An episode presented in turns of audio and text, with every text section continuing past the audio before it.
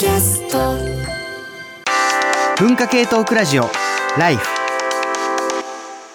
こんにちは、山本ポテトです。こんにちは、工藤文子です。TBS ラジオ、文化系トークラジオライフの番外編ポッドキャスト、働き者ラジオ、激務から退職してお休み中の工藤文子と、連日締め切りに追われるフリーライターの山本ポテト、働き盛りの二人が仕事をめぐって語り合います。聞けばお金持ちになり、教養がつき、人生がときめきます。個人の感想です。今日はいつもと違うところでうん。収録してますね。ねえ、なんだここ面白いね。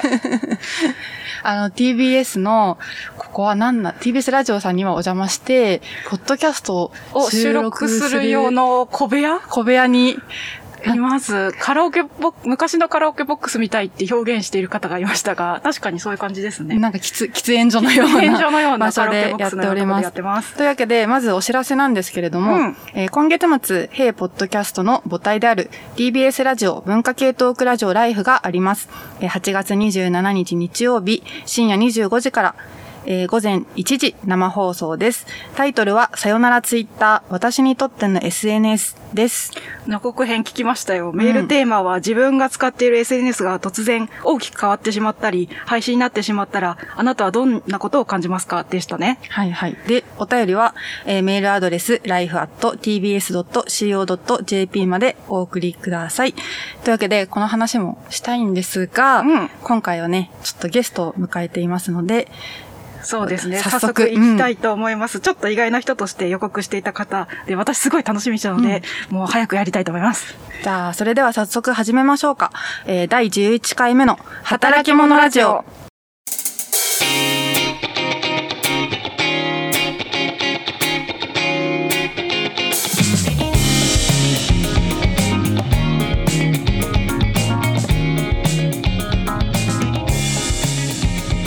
今回は TBS ラジオ記者である澤田大樹さんをお招きしました。澤田さんは、荻上チキさんのセッション22、武田砂鉄さんのプレキンナイトなどで皆さんご存知だと思います。澤田さんよろしくお願いします。こんにちは。よろしくお願いします。よろしくお願いします。沢田さんとお話できてめちゃくちゃ嬉しいです。ああ、ありがとうございます。あの、私、はい沢田さんが選挙ライターの宮原ジェフリーさんと、あとスタッフの矢崎、矢ヶ崎さんと3人でやっていらっしゃるポッドキャスト、政治道楽のリスナーなので、まあ、お会いできてすごい感動いえいえいえ、ありがとうございまます。むあむしろ逆質問したいんですけど、あはい。なんで、なんでお聞きいただいてるのかという、す。あ、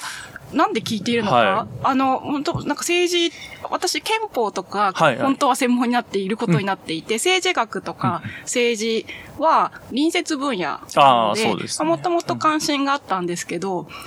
とはいえ、なんか日々ニュースを追っていくのって結構大変だし、あの、疲れちゃうので、こう、なんか政治道楽みたいにこうカジュアルな感じで聞ける番組はすごくありがたいです。あ、ありがとうございます。あの、どういう人が聞いてるのかって、結構見えないですね、ラジオ特に。そうですね。そうなんですよ。で、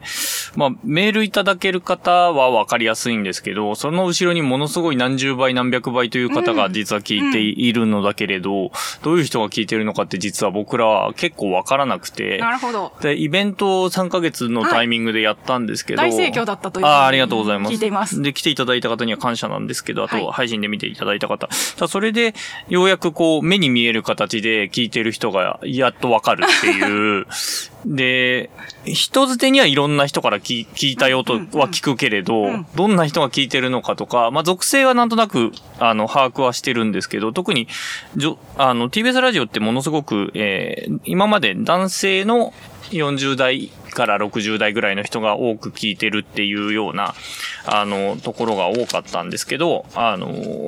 この政治道楽とかは、い女性が意外と数多く聞いていただいていて、なんでかなっていうのが、僕らの中で答えが出てないんですね。で、だ、なので、聞いてみるっていうことを今、ど工藤さんに聞いてみましたっていう。なるほど。あ、女性、そうか。普通の政治だと少なめですかね。そう、結構マッチョな感じが今までああるというか、政治おじさん語るみたいな、はいはい政治おじさんのものみたいな。うちの子供も小学生だけど、やっぱおじさんがいるものっていう認識で カテゴライズをしてたんですけど、そうじゃないので、どうなん、何が聞かれてる理由なのかがよくわかんないっていうのが、やりながら、我々は好き勝手喋ってるだけなんですけど、好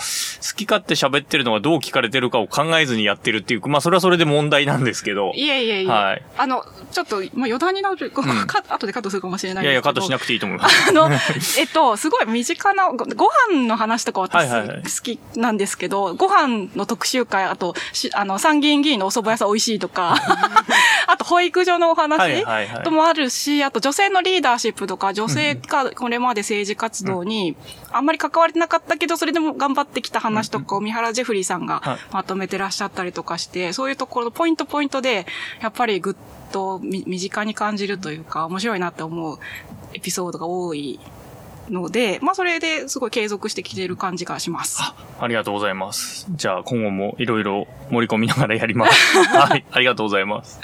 ありがとうございます。それで、そのさっきも言った通り、私ご飯の話がすごい、はい、はい。特に感銘を受けていて、はい。で、あの、その、ポッドキャスト政治道楽で沢田さんが以前、政治家になれる一番の資質は、健単化、ご飯をいっぱい食べる人であることっていう持論を披露されていてはいはい、あれすごい面白い話だなと思ったので、ぜひはいここでもう一回聞いてみたいんですけど、はいはいその心についてまず教えていただけはい。ればとあ思います。の、まあ、あの、よく言うのは、朝からステーキが食べられる人っていう ニュアンスなんですけど、まあ、これはいろいろあって、まあ、それだけあある種生命力的なのがある人っていう。生命力、バイタリティ。バイタリティってことですね。なんか、食べないとやっぱやっていけないっていうところが、ぐらい、やっぱ政治家ってハードだし、多くの人と会うし、うんいろんなことを一気にやらなきゃいけないっていうところがあって、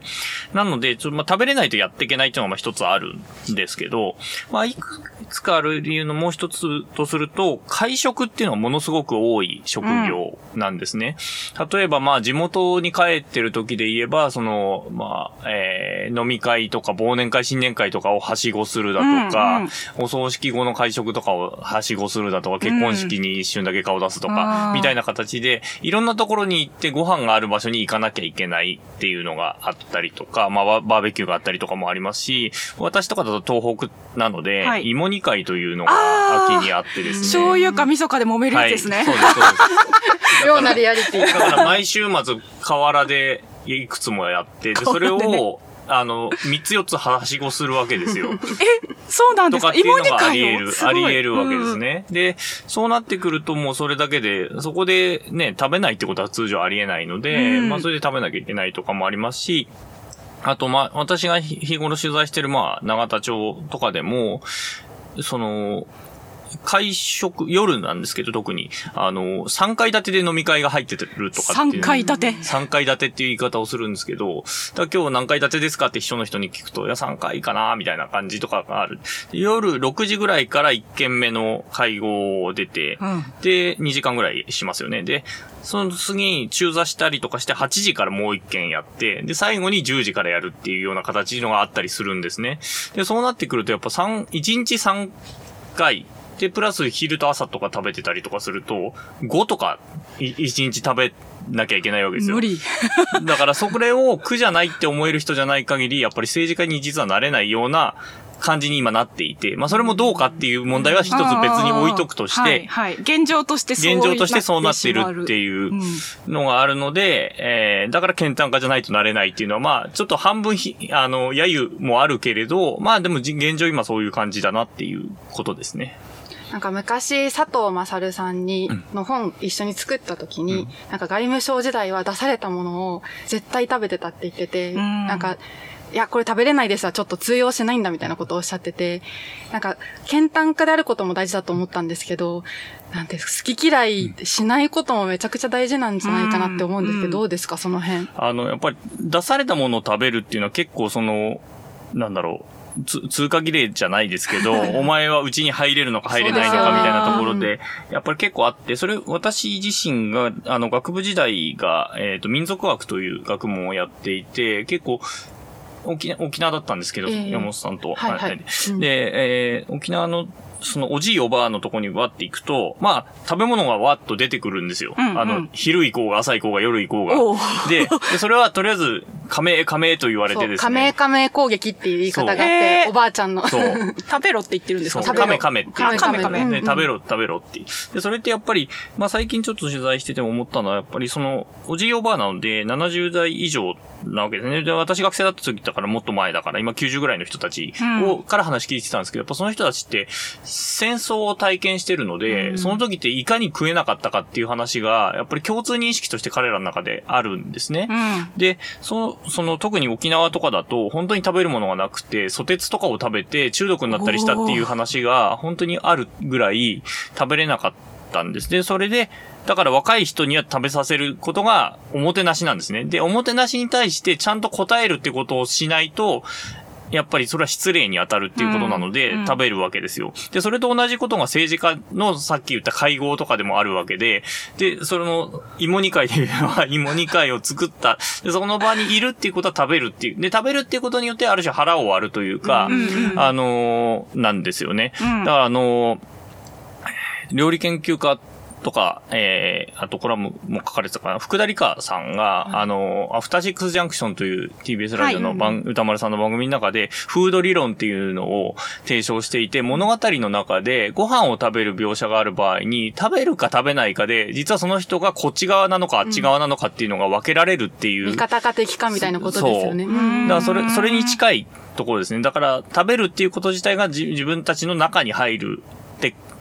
ることをまあ許される人であるっていうことを示しているので、これ食べるってことは実は政治家にとってもすごく重要なことなんじゃないかという仮説が 私の中であるっていうことですね。だそれは佐藤正さんがおっしゃってるように、その、そう、食べれないっていうことは、だからうちらの中に入れないっていうことを意味するので、だから何でも食べるっていうことなんでしょうね。ちなみに佐藤さんはすごく口が合わない料理ももちろん、はいまああるじゃないですか。人間だからうんね。で、その時は、まあウォッカをすごい勢いで飲んでたっていうお話をされてて、で、流し込んでいたみたいな。そうそううんで、やっぱ、お酒もやっぱ強くないとなれないのかなとか思っちゃったんですけど、その辺ってどうなんですか、えーっと、まあ、とりあえず3階建ての会食っていうことは当然お酒が伴うわけなんですが、はいはいじゃあ結構じゃと、結構だとなれないのかっていうとそんなことはなくて、例えば、えーっと、前の総理大臣である菅義偉さんは下戸なんですね。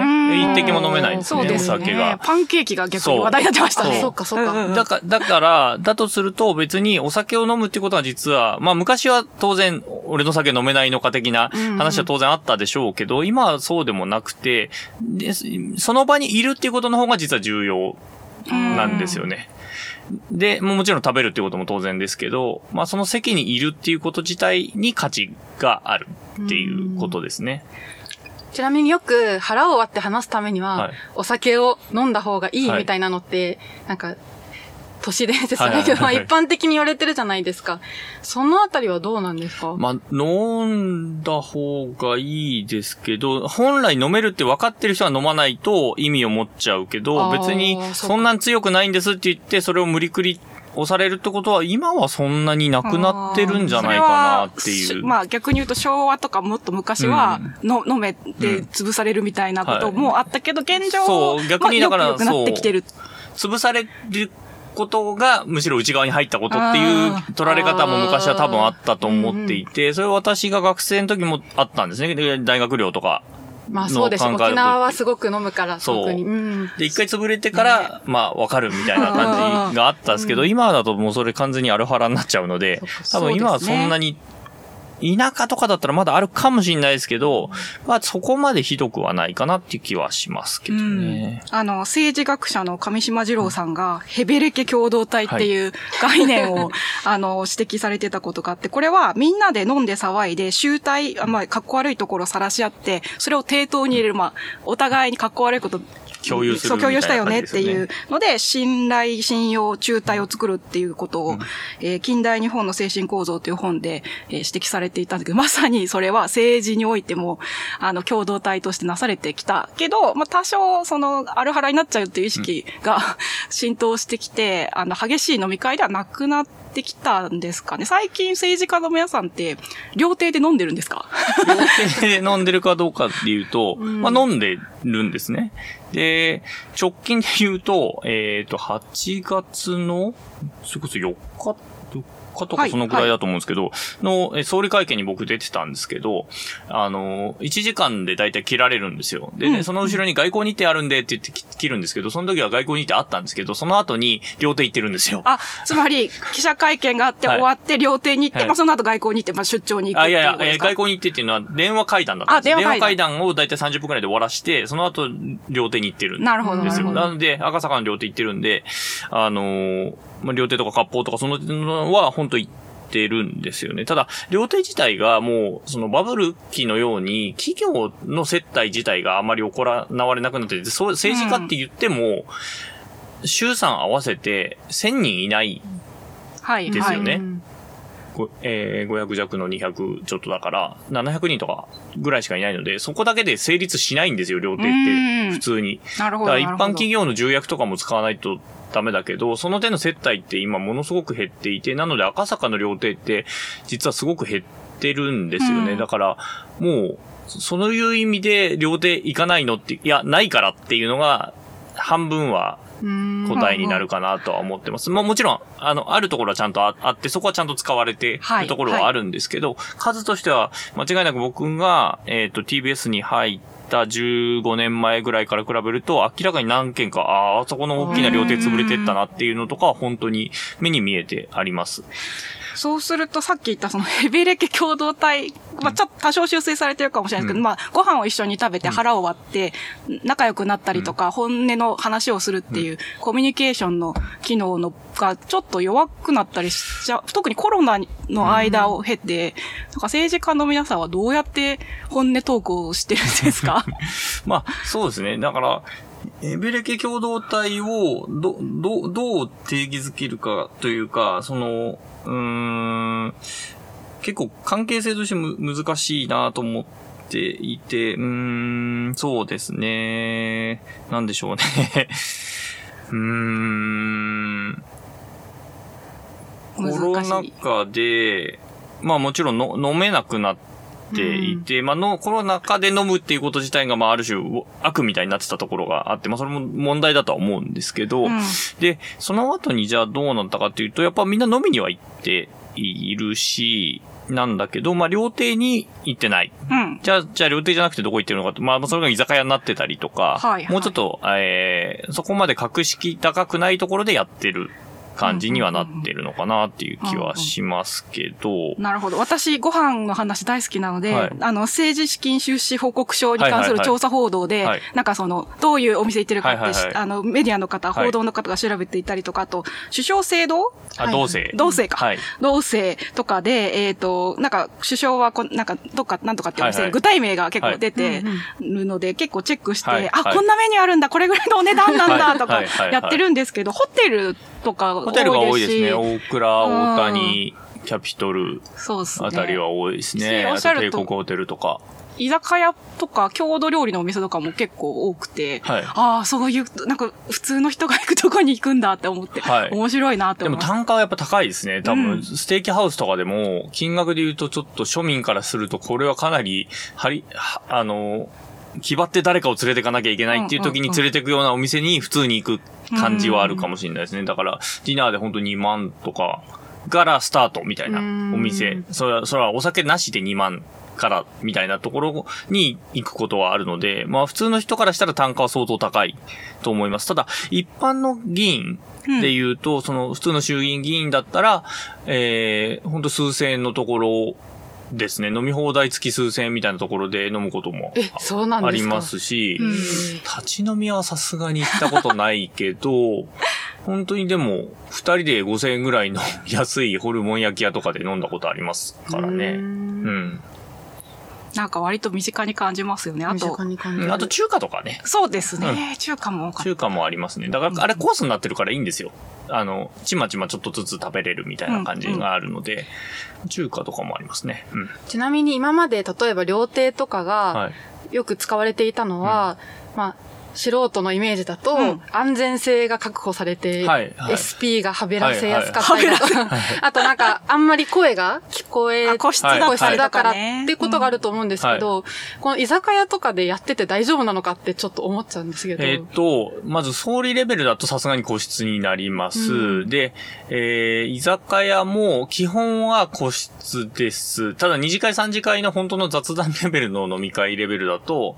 あの、そんなのあんま気にしないっていうことはありますね。四次会とかだと、いや、でも、よ要するに4階建ての4番目で。四次会も行くんだ、あすごいなの、。そうなんですよ。僕が、今はもうしないんですけど、うんえっ、と、TBS テレビの政治部にいた時に、えっ、と、夜打ち朝がけで夜に深夜の12時ぐらいに赤坂の議員宿舎で待ってたことがあって、そこで帰ってきた議員が、もうもう 3, 3件目終わってる段階で、よし行くぞって言って3人で、そこから飲んだことがあるので、それだと4次会で、それはもつ焼き屋さんでも完全に関係ない、あの、本当に、あの、周り、個室でも何でもなくて、あー。いわゆるもつ焼き屋さんでああっていうのはありましたね。なんか、さ、冒頭で沢田さんが、はい。まあ、容器につけ、悪しきにつけっておっしゃったと思うんですけど、そういうその深い時間までの飲み会って、はい。育児をされてる方とか、はい。まあ、あと、特に育児を担うことがお期待されがちな女性議員とかは、はい。付き合いきれないことが多いんじゃないかと思うんですけど、はそれが、なんだろう、その、ヘベレケ共同体っていうか、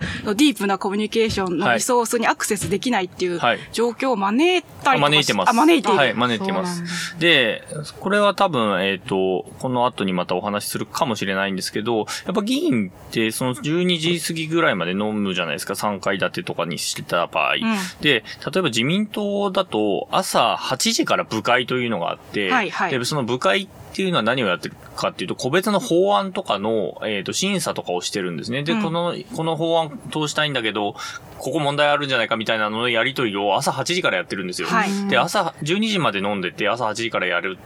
っていうので、体力がで、かつ、子供子育てとかをしてた場合に、じゃあ夜の面倒誰見るのっていう問題も出るし、うんうんうん朝じゃあ保育園送っていくのって誰なの？っていう話もあるし、朝ごはん作るの誰なの？っていう話もありますよね。で、通常やっぱりそれを想定して、いろんなものが組まれてないわけですね。うん永田町のその、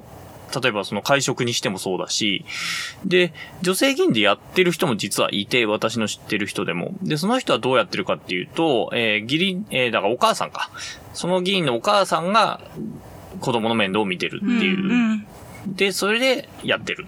っていう人もいるし、もちろんだから、えー、シッターさんとかお手伝いさんを使ってる人もいますし、うん。逆に旦那さんがそこを一点になってる人も知ってます素晴らしい。けど、うん、で、旦那さん、あだから一般企業の人でっていう感じですね。だから、結構その働き方としてどうなんだっていう問題はあります。そうですよね。はい。なんかその、企業にいた、いる人とか、あともちろんフリーランスの方もそうかもしれないんですけど、そんなに深い飲み会、やっぱもうコロナ増えて消滅しつつあるし、なるべくランチミーティングにしましょうとか、はい。うん。まあ朝ごはん一緒に食べましょう、パワーブレックファーストはいみたいな方向に行って、夜とかは、あとファン、その朝のうん。保育園送り迎えの時間は尊重しようっていう方向に、基本的には舵を切っているはい。コミュニティ社会、うん集団が多いので、なんか政治家の方たちちょっと、なんか、もう少し働き方改革をした方がいいかもなってそうですね。思います。昼食会が増えてるかもしれないですね。だから、あそうですかあの、夜飲んでた分を1回分減らして、昼にっていう人は聞きますし、あと最近が、私自身がもう子育てはい世代に入っていて、もうそういうやり、働き方をもう物理的に今できないので、もうそこが今のさっき話したじ話っていうのは実はコロナ前の話なんですね。うんなので今どうなってるかっていうのは正直ちょっとよくわからないっていうのが正直なところなんです。なるほど。僕が今その働き方をしてないから。なるほど。はいなるほど。できればそういう働き方も許容されるといいなと思いますね。ちなみにめちゃくちゃ素朴な疑問なんですけど、そんな会食行ったり、あの、深夜まで飲み会行ってたら、すごい健康に悪いと思うんですけど、うん確かに。議員の方って健康管理どうしてんですか？めっちゃサプリ飲むとかしてるまあだから、けん、健単化っていうのはそこら辺もそうだし、あと国会の中にジムあるんですよ。おー。だからそこ行ってる人も知ってますね。うん。あと歩くっていう人もいたし、ああ、ジョギングとかウォーキングされてる方多いですよね。そうですね。うんあと自転車の人もいるし、っていう、公共ランももちろんいるしっていう感じですかね。ジョギング、ウォーキングでチャラになるような、うん。量ではない。そう私は思っちゃったんですけど、まあそれが持つっていう、要要はそういうこと、そうですね。そういうことだっていうことですよね。まあだからそこは食べ方飲み方はもちろん全部食べれないんですよ。3軒なんて、うん。全部食べれないから、そこをどう、どこをチョイスするかみたいなところはあるかもしれないですね。うん。あと、会食って、あの、ももちろんめちゃくちゃ高いものを食べているわけじゃないですか、基本的には。味すんのかなっていつも。そう。健単化イコール美食家ではないっていうことなんですよね。あーうん。だから本当に味で、本当にうまいまずいで、もちろん分かってる人もいるし、あんま気にしないからこそいろいろ食べれるっていう人もいるから、味別にどうでもいいっていう人も多分いるんだろうとは思いますね。はい。そうかも。なんか緊張してたり、なんか人と会食してる時に、うん仕事相手だと割と味しなかったりするじゃないですか。こう美美味、美味かどうかのラインとはまた違って、なんかすごい味気ないんだろうなって、なんかいつも思っちゃうんですよね。うん、でもそう、多分そこは重視してないっていうか、それよりも話してる人とか話してる内容が重要、そこの輪の中に入れるかどうかが重要ってことなんですよね。まあそうですね。きっと本当。に、えっ、と、それで言うとさっきのあのーえーヘベレケのや話で言うと、だから、えっ、と、飲み会ってやっぱいくつか種類があって、政治家の、いわゆる政治資金パーティーとかありますよね。ありますねだったり、あと派閥のパーティーだったりって。うんさん、あれは多分一次会の、えー明るいような、あの、すごい、オー割とオープンな形でのはい飲み会の場なんですね。うんで、そこでは本音とかっていうのは全然出なくて、うんもう一段踏み込む飲み会の場っていうのは、だそこをきっかけに関係性をまず作って、それで、えーよりインナーな形での飲み会の場っていうのを作っていくんです。で、特に、えっ、と、自民党を担当する与党担当の議員とかはそうなんですけど、派閥ごとに、その、番記者っていうのがいて、はい、はい。担当記者が各社いるわけですよ。でうん、大体大手メディアで言うと20社ぐらいあるので、その20 20人ぐらいの飲み会がまずあるわけですよ。それがまあ、いわゆる、それで言うと一時のフォーマルなはい飲み会があって、で、そこだけだと当然、まあ各社いるので深い話なんて当然しないわけですね。うんそこからもう一段仲良くなると、限定社婚っていうのがあって、は、は。限定の何社、近しい人だけが呼ばれる飲み会みたいなのができるんですよう。んで、それからさらにもう一個行くと、本当に1対1とか、1対2とかで飲む飲み会ができる。で、そこまで行くまで関係性ができてるともう超強いっていうか、うん。あとは電話、もう夜中に電話しても出てくれる関係性とイコール。で、その飲み会でどうこうっていう話より、その関係性ができたから、もうじゃあ夜中にかけてもこの人は大丈夫っていう、ある種の確約みたいなのうのん段階になっていくんですよね。なるほど。あの、あ日本政治思想史を専門にしている河野優里さんが、二次会の思想を求めてっていう論文を書かれているんですけど、それの中に、あの、明るい公共権と薄暗い公共権があるって言っていて、うんさっき澤田さんがおっしゃっていた、えー明るい、あの、一次会っていうか、うん。まあみんながいるところ、ちょっとオープうん。ンなところは明るい公共権に多分近くて、で、それから二次会、そさらに三次会、四次会ってなっていくと、薄暗い公共権になってきて、そこが、まあ、お酒とか食べ物を食べて、それヘベレケになるみたいなことを書かれているんですけど、で、そして、あの、河野さんが何を言ってるかっていうと、今まで明るい公共権のことは政治学の中ではすごい研究されてきたけど、薄暗い公共権に関しては、あの、必要悪みたいな感じで扱われてきたけど、十分に深められてこなかったんじゃないかという指摘をされていて、でも、先ほど沢田さんのお話を聞くと、記者と政治家の間は、どうやってこの薄暗い公共権をこう、共に構築していくかっていうところが報道の質にも関わっているから、その全然無視できないし重要だなっていうふうに思いましたね。そう、今の番記者制度、だいわゆる政治報道の、特にその、うんなんというか、えっ、と、要するに実名で出てこないとこですよね。うんうんえー、与党議員は、うんって出てきた時のはいはいはいはいあの誰だよってみんななるやつ誰だよってなるやつ。あれは、要するにここの関係性をどう作るかっていうところで、えー、まず記記者が多分、本当に、えー、やることがそこなんですよね。あの、うん。うんあの、教えられないんですよ。それ、僕も政治部行った時に、どうやって関係作るのかっていうの分かんなかったんですよ。周り見てると、あ、そうやって作っていくのねっていうところが、基本的にはその議員と挨拶して事務所に行って、えー秘書さんと仲良くなって、まず、えっ、と、飲み会の場をセッティングするっていうのは一つの、近道で、で、それは別に最初から1対1だと関係性なんて当然会話なんか弾まないので、だからそこそこ仲いい人を一人記者として入れるとか、もう一人誰かを挟むとかっていうことをやりながら関係性を作っていく。で、そこからより広げていくみたいな形になるんですよね。んで、政治法だとそれで多分、議員同士でも多分あっ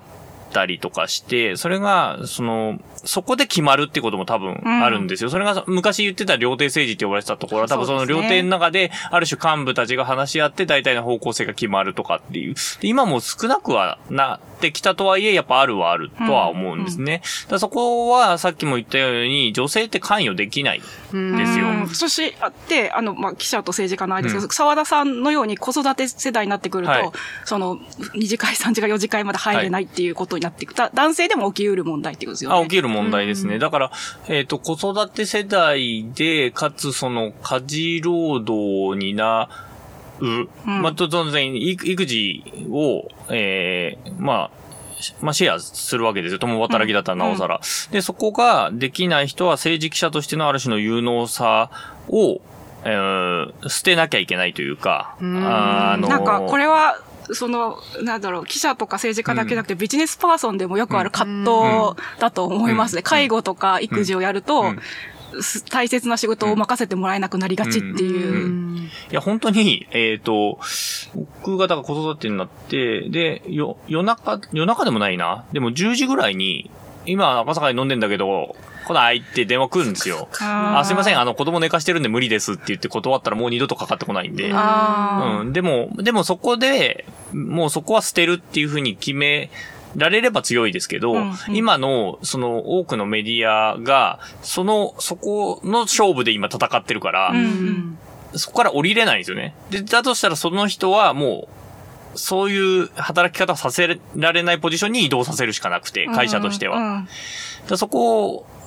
い一斉に、よーいしょで降りられればいいんですけど、そうはなってないので、んだからそこはチキンレースに結構なってるっていう感じはします。ただ、働き方改革っていうものが、まあ、えー、メディアにも求められるようになってきて、そこで働き方っていうのが変わってきたので、その深夜に呼び出された場合の働き方をどうするのかとか、えー朝、その議員会館とか夜中議員会館とかで待ち受ける仕事をどうするのかとかいうことは結構、特に大きなメディアにとっては重要な課題になってるので、うん。で、そ、そこにやっぱりいるっていうことが、議員と仲良くなることの、まあ、要素の一つだったりもするからうん、それをどう捨てるのか捨てないのか、どうやりくりするのかっていうのは結構メディアにとってこの働き方改革の大きな問題の一つにはなってるかもしれないですね。出ますね。そしてうん。多分そういう時、民間企業だと自分の企業だけが働き方改革してもダメで、取引先とか、あの、関係する企業と一緒に、あの、定時でもうやめましょう、仕事はっていうのをやらないといけないっていうのとパラレルで。そう、休日のゴルフどうすんのかみたいな話ですよね。それもパラレルで、政治も大手記者の方も、なんか同時に改革しないと、なんかその、さっき言ったみたいに、ぜ全員が今、その、やってることなので、なかなか出し抜き放題になっちゃうんですうんよ。それができる社とできない社で。うんできる社はだ出し抜き放題みたいな。僕、結局、その、番組を作る現場と取材する現場しか実は経験してなくて、はいい、わゆる、その営業とか、その取引先と飲み食いするっていうことは実は僕はよくわかんなくて、なるほど。ど、ど、どういうもんなんですか？どういうどうものですか？いうもんなんですか？えー、でも、その取材先の方と、えー会食するのと多分似てると思いますね。うん。どっちかがホスト役になって、まあ場の設定と誰呼ぶかって決めて、招いてっていうのをうん。やるっていう感じの。それで、そこで何を得るわけなんですか？僕らで言うと、はい。多分そこで出た話で、次の取材の取っかかりだったりとか、えー、そこで出た話を例えば記事化するとか、うんうん。ってことだと思うんですけど、もちろんあの、匿名にしてなんですけど、はいはい。でもまあ同じですよ。あの、会食の、とか、そのビジネス会食のタイイミングって何かプロジェクトが始まった時とか、終わった時とか、あの、なんかあと問題があって謝りに行行くわ、まあ、あの、握るっていうか和解するときとかなので、相手の本音を引き出したりとか、不満点がないか、あるいは逆に満足してる、その、ポイントは何なのかとかを、あの、本音で聞きたいときっていう、まあ、本音を獲得したいっていうのがありますね。で、あわよくば、ちなみに、あの、最近、なんか別の課題とかないですかね？とか聞いて、新規案件獲得につなげたりするとか、あと、先方の、えっ、ー、と、その、組織のなんだろうな、最近あの人昇進するらしいですよ、情報とかもらうとか、そういうのですね。なるほど。それってご飯のあるなしって変わるもんなんですか？変わりますね。やっぱ普通の定例のミーティング、 Zoom でやったり、直接会ったりするのだと、雑談の時間があんまり取れないじゃん。どうしても5分とか10分ぐらいになっちゃうので、その雑談が延々続く感じなので、ポロみたいなのが、あ、政治家も一緒だと思うんですけど、なんかダラダラずっと喋ってて、ポロとか、あ、そういえばさ、みたいな連想ゲームみたいなのがどんどん働き出して、そういった、うん、聞きやすくなると思います。それはお酒が入っていても入ってなくてもそうですね。ランチでも似たような効果は得られると思います。会食は強いんですね、本当に。ね、だからその会食にアクセスできにくい人は本当にね、なんとかしたいんだけど、難しいですね。うん、そうだ会食までたどり着くっていうことはやっぱ一つね、あれ、ハードルですよね。ハードルですね、コロナになってさらにそのハードルは上がりましたね。うんそろそろちょっとお時間になってまいりましたので、次回も沢田記者に来ていただいて、引き続きお話を伺いたいと思います。働き者ラジオは皆さんからの感想や質問を募集しています。お便りはメールアドレス life.tbs.co.jp